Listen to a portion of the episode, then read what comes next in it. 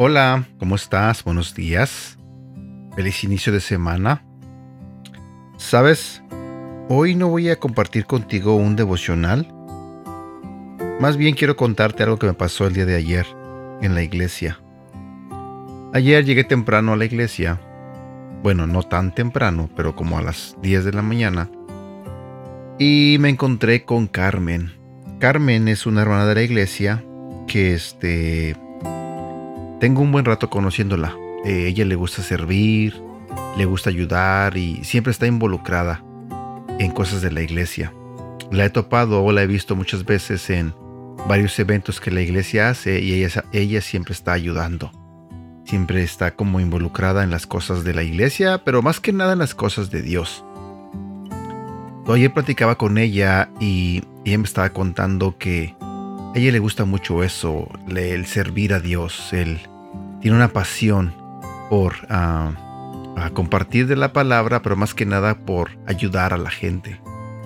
Y ella está planeando más bien está trabajando en un este en un proyecto donde quiere donar ropa, especialmente suéteres o chamarras o abrigos para la gente que vive en la calle o para la gente que lo necesita.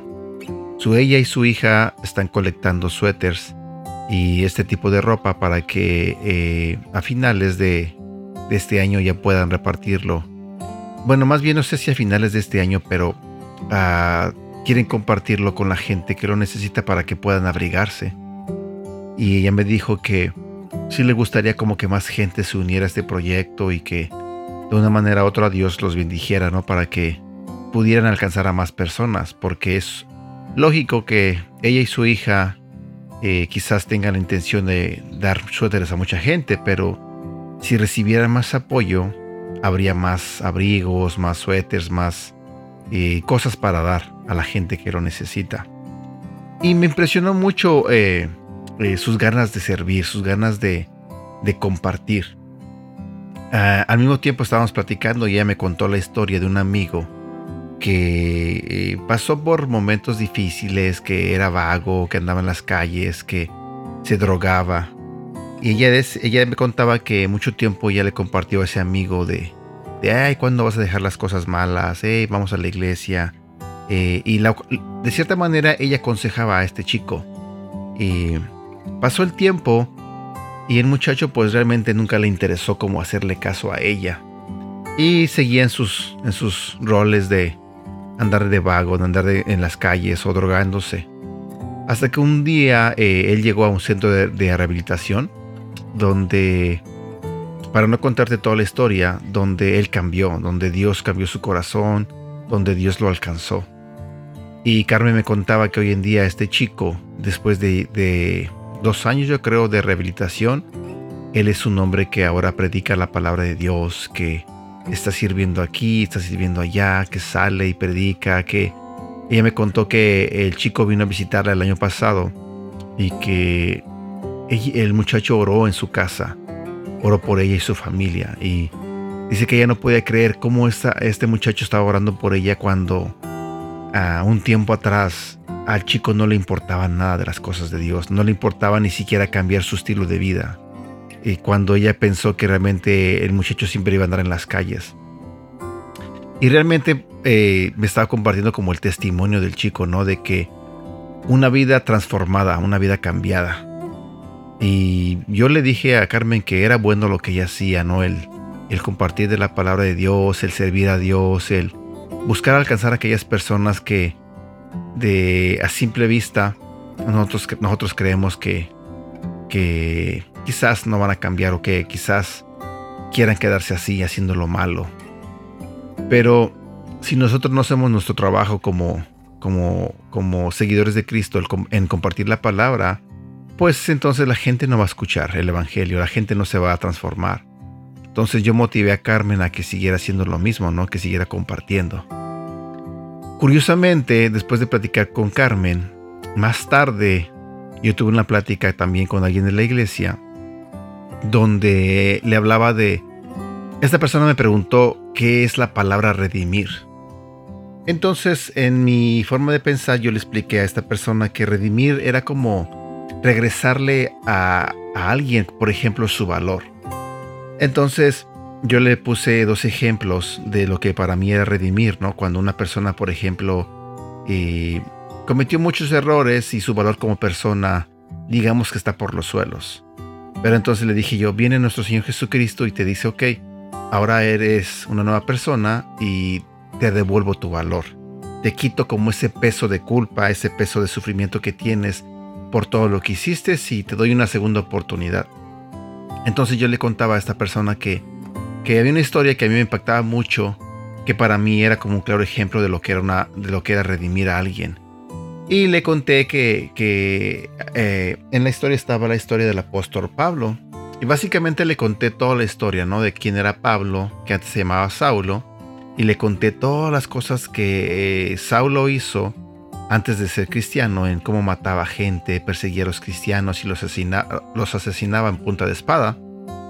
Entonces yo le dije, de cierta manera eso fue, era malo lo que estaba haciendo porque estaba matando a gente que creía en Jesucristo. Entonces eh, hubo un momento donde Jesús ah, alcanzó a esta persona, a, Saulo, y lo convirtió en lo que hoy conocemos como el apóstol Pablo. También le contaba cómo fue la transformación de Saulo al apóstol Pablo le conté que, que Jesús se le apareció a él cuando él iba camino a Damasco, que lo dejó ciego y que después este, lo mandó a, Damasco y que una persona, se llamaba Ananías, eh, por órdenes de Jesucristo le devolvió la vista, pero al mismo tiempo le cambió su corazón. Era como regresarle como, ok, una segunda oportunidad, pero ahora hacerlo de la manera correcta le explicaba que cuando Saulo mataba a los cristianos, él en su convicción, en lo que él creía, él creía que estaba haciendo lo correcto porque él defendía o estaba estudiado bajo las leyes eh, del Antiguo Testamento, bajo la ley de Moisés. Pero cuando Jesús viene, él le cambia su forma de pensar. Entonces, borra toda esa parte, por así decirlo, de todo lo malo que hizo y le da una segunda oportunidad. Tanto fue su segunda oportunidad tan buena que lo usó a él para escribir la mayoría de libros que se encuentran en el Nuevo Testamento, más de la mitad. Entonces, yo le contaba a esta persona que a mí me impresionaba mucho eh, la historia del apóstol Pablo y que yo lo tomaba como un ejemplo de motivación para mí, porque me conmovía tanto como es que Dios, sabiendo todo lo malo que había hecho Pablo eh, cuando asesinaba, ¿Cómo es que Dios decidió darle la oportunidad a una persona así? Entonces me conmovía la parte en que eh, el amor era de Dios tan grande que decía, ¿sabes qué? Ok, yo te borro todo eso malo que hiciste y, te doy una segunda oportunidad, pero ahora lo vas a hacer bien. Entonces Pablo se encargó de escribir más de la mitad del Nuevo Testamento. Entonces yo le dije a esta persona, es como, es como ah, devolverte eh, y darte chance de que lo vuelvas a hacer y lo hagas bien. Entonces le expliqué, es como nosotros. Nosotros hemos pecado, hemos hecho cosas malas y quizás merezcamos el castigo, quizás a veces eh, no merecemos una segunda oportunidad, pero Dios nos dice, ok, te quito ese sufrimiento que tienes por las cosas que hiciste o ese castigo que, tú crees que mereces, te redimido y entonces te doy un chance, una segunda oportunidad de hacer las cosas bien. Le digo, y Dios nos transforma, Dios cambia nuestras vidas, Dios cambia nuestra mente. Y entonces en consecuencia nosotros venimos y, tratamos de vivir una vida diferente, tratamos de, de hacer todo lo contrario a lo que nuestra vida hacía antes de conocer a Cristo. Entonces, ¿qué quiero decirte yo con esto?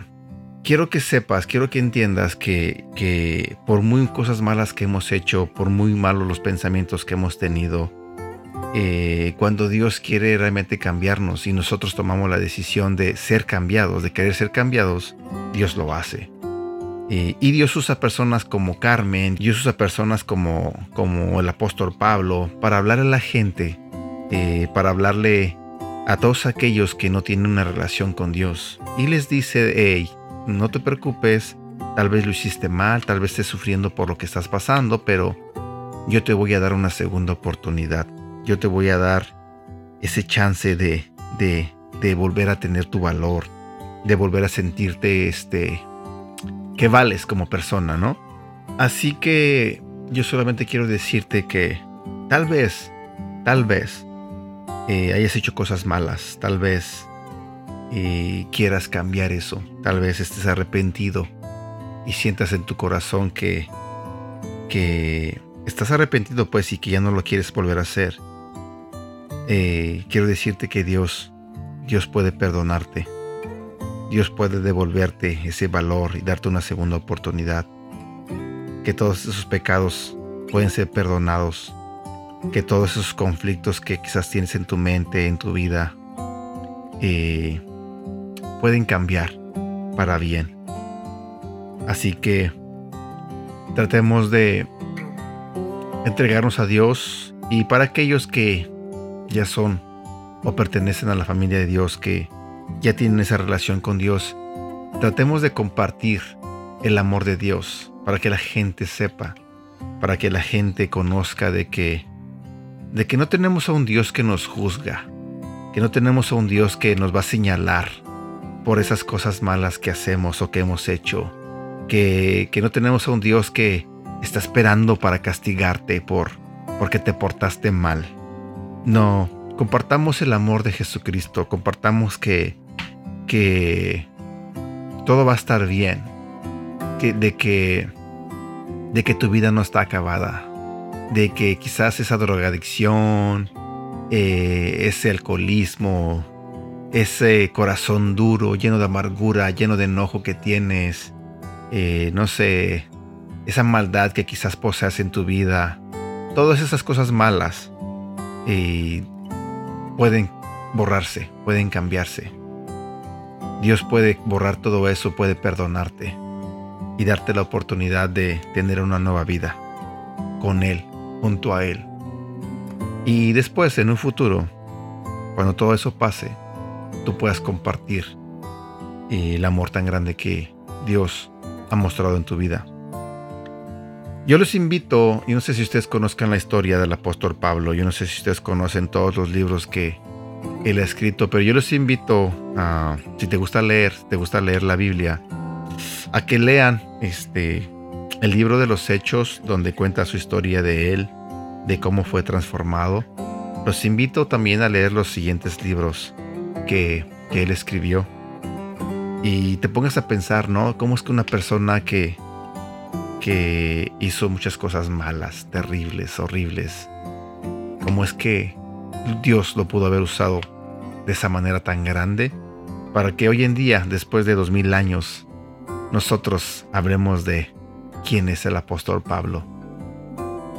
Para que después de dos mil años mucha gente sepa el nombre del apóstol Pablo, de cómo nuestro Señor Jesucristo lo usó. Así que Ten en cuenta eso, de que Dios puede usarte. No importa si no eres perfecto, no importa si eres pecador. Imagínate, si no fuera así, quizás yo no estuviera compartiendo este, este mensaje para ti. Quizás yo no llevara ya varios años compartiendo devocionales, compartiendo la palabra de Dios. Si Dios no fuera así, quizás yo no hubiera tenido la oportunidad de volver a sentirme perdonado, de sentirme amado, de sentir que valgo como persona.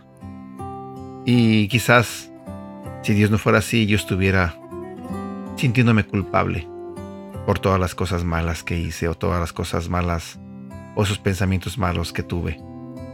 Y sé que así hay muchas personas que han impactado la vida de mucha gente, que tuvieron un pasado. Y muchas veces en la mayoría eh, esos pasados o ese pasado fue malo. Así que, te repito, entreguemos nuestra vida a Dios y dejemos que nos use para compartir su palabra. Espero que tengas un feliz inicio de semana. Deseo de todo corazón que, que Dios bendiga tu vida. Le pido a Dios que te ayude en cualquier problema que puedas tener. Le pido a Dios que te sane cualquier enfermedad que puedas tener. Le pido a Dios que te abrace, que te quiera, que te ame eh, todo momento, que si te sientes solo, si te sientes sola, y te haga sentir que su presencia está contigo. Y bueno, ahora sí me despido. Te mando un fuerte abrazo y Hasta pronto.